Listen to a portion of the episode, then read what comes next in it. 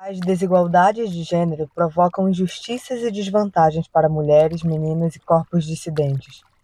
A injustiça reprodutiva é resultado dessas desigualdades. No entanto, gênero não é uma categoria isolada, mas interativa que atua na intersecção com outros marcadores estruturais como raça, classe, geração e contextos em que mulheres e meninas estão inseridas. A primeira vez em que o termo justiça reprodutiva foi falado para o mundo foi em 1994, na Conferência Internacional sobre População e Desenvolvimento, realizada no Cairo. E foram as feministas negras que introduziram o conceito e o reivindicaram para apontar as injustiças e violências vividas pelas mulheres e meninas aos seus corpos e a falta de políticas adequadas. A justiça reprodutiva é mais que conceito, é uma ferramenta de combate às desigualdades sociais.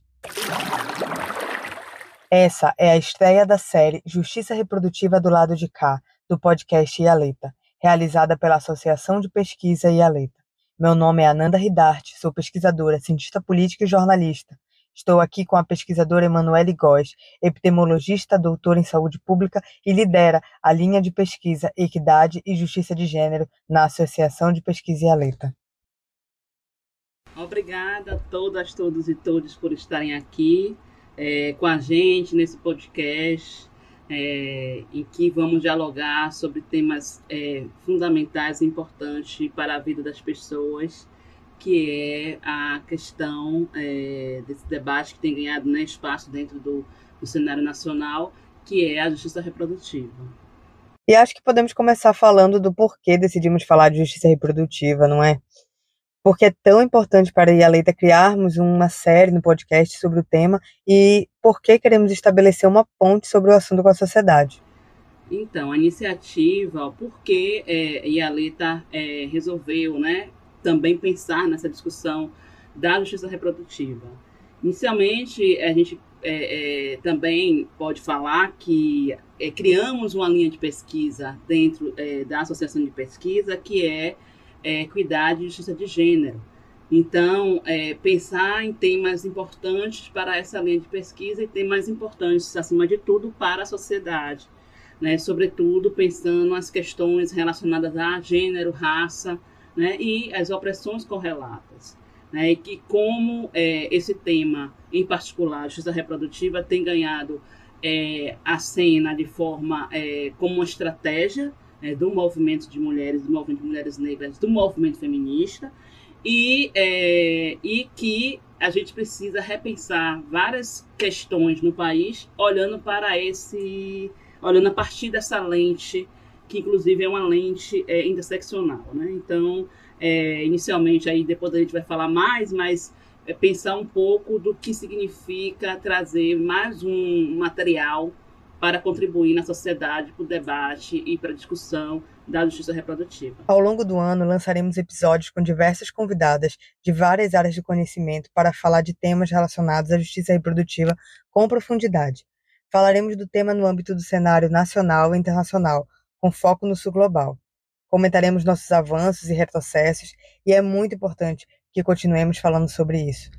Por isso que decidimos falar sobre essa temática no podcast isso, A nossa intenção é que a gente traga convidadas, é, principalmente ativistas, né, pesquisadoras ativistas, é, ativistas é, que estão na, no fronte do movimento social, é, mas é, é, principalmente pesquisadoras ativistas que têm se debruçado e, e refletido e colaborado a partir de várias frentes do que a gente pode pensar de justiça reprodutiva, no que se refere às mulheres, e aí é, é, também vamos precisar pensar nas mulheres nas suas diversas dimensões, mulheres cis, mulheres trans, pessoas com útero, né? então todas essas questões, é, é homens trans, todas essas questões é, é, estão atravessadas e são pensadas pela justiça reprodutiva.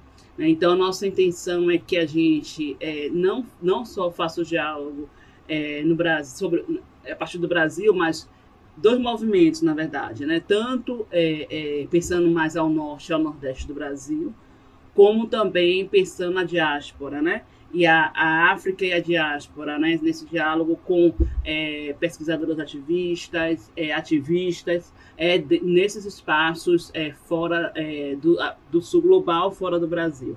Então, é, na América Latina também. Então, é, a proposta da gente é que ao longo do ano possamos trazer essas pessoas, principalmente as mulheres, para dialogar e contribuir, né? É, dar mais visibilidade, apresentar mais cenários para é, subsidiar né? com, com o que tem sido escrito, agenciado na, na temática da justiça reprodutiva.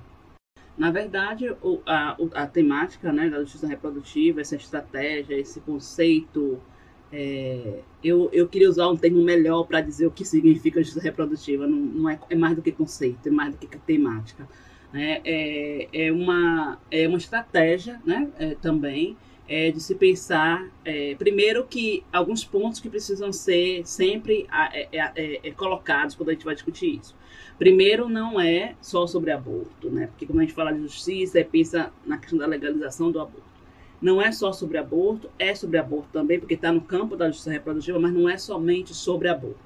Né? Sobre todas as questões que atravessam a, a autonomia, as escolhas, a autodeterminação reprodutiva das mulheres, né? das mulheres, das pessoas com útero, né? É, pessoas cis, pessoas trans, e é, é, foi criado, esse, esse conceito foi criado é, a partir do, das mulheres negras, asiáticas e latinas nos Estados Unidos, na década de 90, e hoje tem ganhado um, cenário global. Não é só no Brasil, não é só na América Latina, mas tem sido discutido em várias, em várias partes do mundo essa, uma, essa releitura do que a gente precisa falar que não dá só para discutir direitos reprodutivos. E justiça reprodutiva também não é um intercâmbio, não é uma troca de, de justiça reprodutiva e, e direitos reprodutivos. A gente fala da justiça para ter direito. Então, para que se alcance os direitos reprodutivos, é preciso ter justiça reprodutiva. Né? Então, é, é, é, é um pouco do que a gente debate é, dentro desse cenário que tem, tem ainda muito recente, né, Ananda? É tudo muito recente é, a nível nacional e a nível mundial também. É tudo muito recente nesse, nessa, nova, é, é, nessa nova perspectiva interseccional, inclusive, para se pensar direitos reprodutivos, né? Pensando em justiça anteriormente. Então, é, e aí a gente pensar a partir daqui, é, pensar nossas estratégias, pensar como é que a gente elabora isso a partir daqui, e daqui, quando eu falo, é daqui do norte do nordeste do Brasil, nessa interlocução com a diáspora, nessa interlocução é, principalmente é, com o sul global e com os países africanos. E isso é algo importante tu falares, porque sempre conversamos muito sobre debate de gênero, justiça reprodutiva na América Latina, apesar de ser um tema novo, né? Mas falamos pouco de outros territórios do sul global. Até quando falamos de estudos de gênero, sempre abordamos a perspectiva europeia, norte-americana e latino-americana, mas pouco sabemos no geral do sul asiático, território africano, entre outros. Ah, eu acho importante sairmos do eixo que estamos acostumadas. E, Emanuele, um tema que está sendo bastante discutido é o da pobreza menstrual. Quando falamos de pobreza menstrual, podemos dizer que estamos falando de justiça reprodutiva? Sim, porque é, é, eu nem gosto muito do termo da, da, pobreza menstrual, porque eu acho que pobreza menstrual a, parece que está atribuída à questão da menstruação em si. É, né? parece pouca menstruação mesmo. Pouco sangue, que também existe mesmo, né? A pobreza menstrual que está relacionado, inclusive, às vezes, à, à, questão nutricional, de saúde nutricional e tudo, né? É, mas é, pensar na, na, dignidade menstrual, né? Porque é, é, preciso ter dignidade, as meninas precisam, e, e meninas e adolescentes e mulheres, precisam é, ter é, dignidade para é, exercer uma coisa que está lá na história da fisiologia de quem tem útero, né? É, na, na, fisiologia de quem menstrua, pessoas que menstruam. Né? Então, é, é, e sim, é uma questão, quando a gente observa as, as questões relacionadas a isso, é, são questões, sim, é, de justiça reprodutiva também, porque está relacionada à injustiça, né? As meninas, adolescentes e mulheres que não conseguem é, é, alcançar a dignidade, elas estão no campo da injustiça. E essa injustiça ela também vai impactar a, a, a reprodução, então a, a saúde reprodutiva. Então está no campo da injustiça reprodutiva também. Né? É, é, é discutir sobre isso, trazer isso para o debate, porque a gente vai ter várias histórias que, que a injustiça reprodutiva ela gera é, é, é uma reação é, de, de mão dupla, né? O cenário gera injustiça reprodutiva e a injustiça também adensa ao cenário. As meninas, por exemplo, que vivem é, é, em situação de indignidade menstrual, elas têm prejuízo na escola. Porque no período elas não, não querem ir para a escola, não vão para a escola, né? toda essa questão da escola é muito forte. Em relação ao saneamento básico, que vai gerar, é o contrário, né? O saneamento básico vai gerar essa injustiça. Então, é, pensar na, na, na, na, na dignidade menstrual, eu acho que também precisa, inclusive, trazer de forma mais, mais central o debate da justiça reprodutiva. E são muitas coisas que transversalizam isso. Quando falar de pobreza menstrual, me lembrei de uma coisa. Eu sou assim, né? Saiu contando memórias. É, quando eu fazia ciências sociais na Universidade Federal do Pará, que foi a minha primeira formação, é, a universidade fica ali na beira do rio Guamá, em Belém, e no meu curso tinha algumas pessoas que vinham de comunidades ribeirinhas e quilombolas. Então, alguns alunos vinham de barco para assistir a aula no campus, e muitas dessas pessoas viviam na universidade com verba de iniciação científica mesmo, ou aquelas bolsas administrativas, sabe, que tem nas universidades. E essa conversa de ter ou não absorvente era algo muito comum nas, nas nossas vidas. Não de não ter por esquecimento, mas porque não tinha mesmo. Então faltar aula porque está menstruada, por não por, por simplesmente não ter absorvente, não por questões como cólica e, e dores. Eu lembro que na época as meninas e os centros acadêmicos doavam absorventes para deixar os, nos banheiros para que as pessoas que não tivessem pudessem usar. Mas que bom que estamos falando agora sobre isso e que hoje as mulheres falam mais sobre isso, né? Porque me incomoda muito como o assunto menstruação traz essa atmosfera como algo velado, que não deve se falar em público.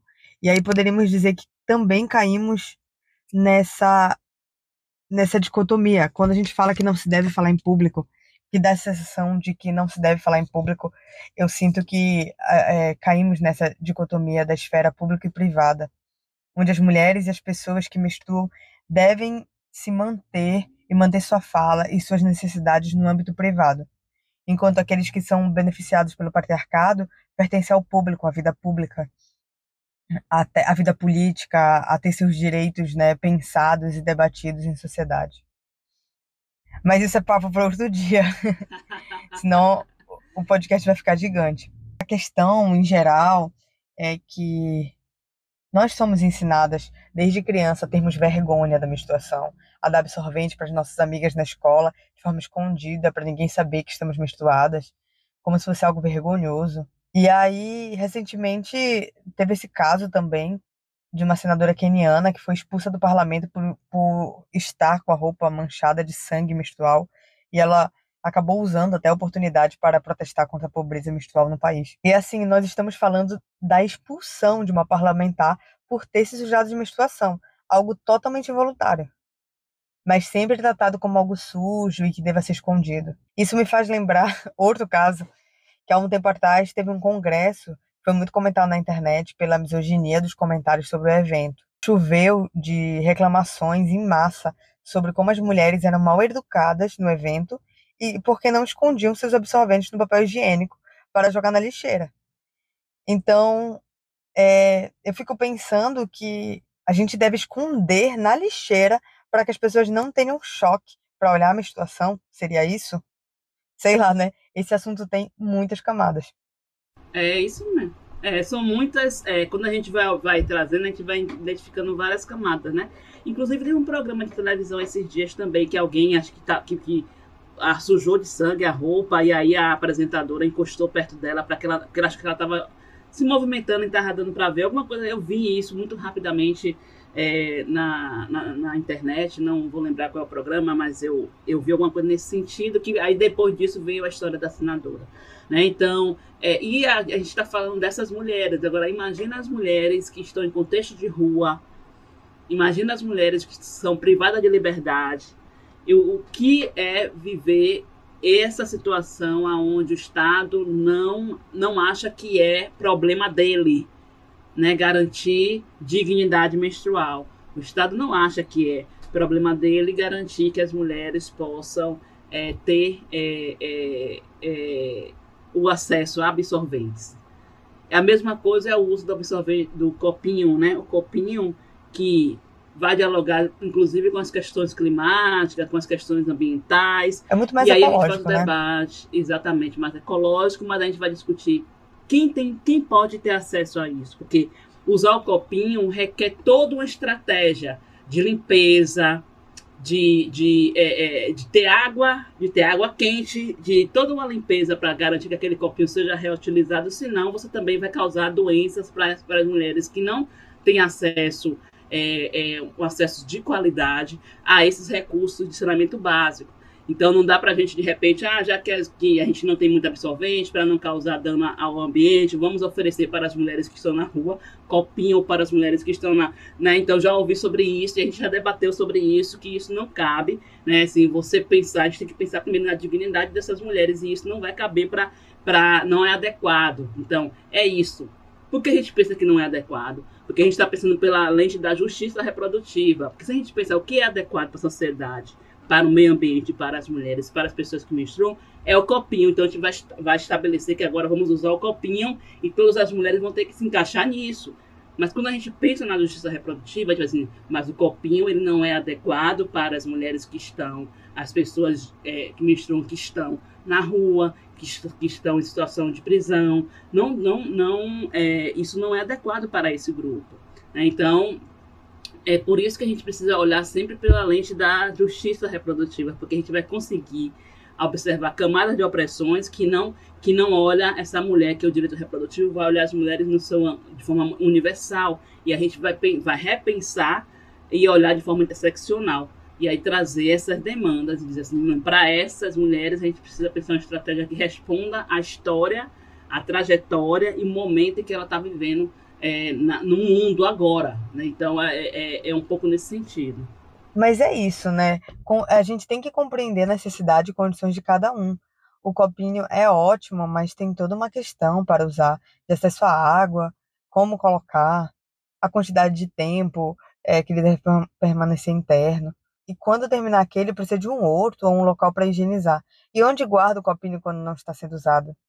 Exatamente. Você... Exato. Então não é, não é uma, uma, uma condenação ao uso do copo. É, é o pensar no copo para quem. Né? Então, as, é, é, quem pode usar copo? Quem pode, inclusive, usar pano, né? A história do pano também é a mesma coisa. Né? Usar pano é, é, não é uma questão também é simples para todas as pessoas. E aí é, enfim, vale até um debate aqui, deixar até registrado. Emanuele, sei que tua formação na graduação é enfermagem. Na tua trajetória acadêmica, quando começaste a estudar justiça reprodutiva e questões de gênero? Desde a minha graduação que eu, que eu decidi pela, pela área de saúde da mulher, né? Na época, é, é muito restrito saúde da mulher, mas eu, eu decidi pela grande área da saúde coletiva e dentro da, da área da saúde coletiva, a saúde da mulher, né? Então, desde a graduação. Então, meu, meu primeiro trabalho, quando eu me formei é, como enfermeira, meu primeiro trabalho foi. É, eu era enfermeira de, uma, de um centro de saúde da mulher e atendia pré-natal, planejamento familiar, planejamento reprodutivo, na verdade, e coisas relacionadas a tudo isso. Então, é, então é daí que começa toda a história. Então, de lá para cá, eu, eu sempre trabalhei com as questões relacionadas à saúde sexual e reprodutiva né, fazendo formações, fazendo sempre interessadas em, em melhorar minha, minha, minha no, momento, em melhorar meu atendimento, em olhar é, como, como pensar direitos, como pensar questões de gênero, né, naquele momento ali. E justiça, dando um salto, justiça reprodutiva é, é, muito recente o termo no Brasil, né?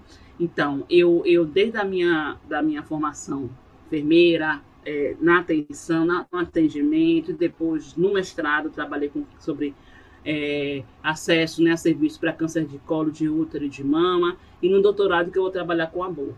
E no doutorado é que eu vou encontrar a justiça reprodutiva, só que é, é quando o tema começa a ganhar cena no Brasil, mas eu já tinha criado todo o meu quadro teórico, todo o meu quadro, né? Já tinha pensado como eu ia escrever a tese. Então eu resolvi não tratar diretamente da, na, na tese da discussão da justiça reprodutiva, em que pese nós, é, movimento de mulheres negras, sempre refletimos a partir dessa, de, desse olhar, mesmo sem nomear, que é sempre que a gente faz, né? Sempre fala, a gente sempre atua e depois vê o nome, né? Assim como interseccionalidade também foi assim. E justiça reprodutiva é a mesma coisa. Então, você vai ter a Declaração Itapecerica da Serra do Movimento de Mulheres Negras no Brasil, que foi da década de 80, 90, e que ali, quando você lê aquela carta, você fala assim, essa carta ela está ela tá sendo escrita a partir da justiça reprodutiva, mesmo que não tenha sido dado este nome é, quando, se, quando se pensou e se escreveu a carta, mas a reflexão, o sentimento, a forma era, era neste lugar. E aí eu escrevi minha tese pensando no movimento de mulheres negras. Então eu escrevi minha tese pensando na justiça reprodutiva, mesmo que eu não tenha nomeado. Né? Porque eu sempre trazia a trajetória das mulheres negras, trajetória reprodutiva, e como o racismo vai impactar e vai gerar outras dimensões. Então isso é pensar justiça reprodutiva. Aí eu vou discutir justiça reprodutiva de fora, sem fazer isso na tese. Então, eu, eu só vou realmente assumir a escrita mais teórica depois do, do doutorado. Eu tinha várias questões que eu poderia estar levando aqui, mas vamos deixar para os outros episódios, senão a gente vai passar 10 dias conversando. Podem aguardar que já temos uma série de assuntos e materiais para debater ao longo do ano. É, sim, a gente é, vai. Tem uma proposta, né? A proposta desse podcast não é uma proposta solitária, não é só um podcast. A gente tem a ideia de pensar é, várias, um portfólio mesmo, né? Várias estratégias de, é, de dar visibilidade a essa agenda, fazer a discussão da justiça reprodutiva com mudanças climáticas também fazer discussão da justiça reprodutiva com segregação. A proposta da gente é trabalhar é, com as convidadas, pensar diversos temas, né? E aí temas que já, já tem um certo... É, é, já está consolidado para a, a justiça reprodutiva de certa forma, mas a gente precisa, inclusive, trazer pesquisadoras inclusive negras, para falar, é, trazer é, pessoas mais antigas para falar desse lugar, como eu disse, da, da, da carta, por exemplo, né, da Declaração Itapecerica da Serra, da, onde ali estavam se denunciando a esterilização de mulheres negras no Brasil. Né? Então, esterilização é um tema importante para a gente, genocídio da juventude negra é um tema importante, é, morte materna, aborto. Né? Então, pensar em temas que, que é, está relacionado diretamente e temas que é, parece que não está, mas quando a gente vai, vai pensar na, na cadeia, né, na relação, a gente vai ver que aquilo ali tem sim é, relação com justiça reprodutiva, né? Mortalidade infantil tem relação, né? A questão de moradia tem relação. Então, é, é pensar é, sobre as mulheres que estão em contexto de rua, privada de liberdade, né? Também são, são questões importantes para a gente é, debater é, durante o nosso processo aqui do podcast. Obrigada, Manu. Eu estou muito feliz de estar aqui contigo.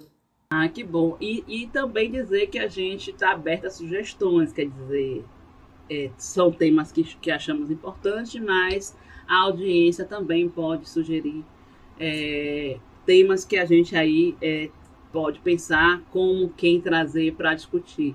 Né? Também pensar nessa, nessa, nesse é, feedback, né? de se a, se a audiência trouxer, a gente também aí pensa formas de, de contemplar o debate a partir de novas lentes e leituras, né? Então é, é isso. agradeço também ao a, a, nosso diálogo, que seja primeiro de muitos, porque vamos aí seguir é, durante esse ano fazendo esse debate e contribuindo para a agenda nacional sobre justiça reprodutiva. E esse foi o primeiro episódio da série Justiça Reprodutiva do podcast Aleta.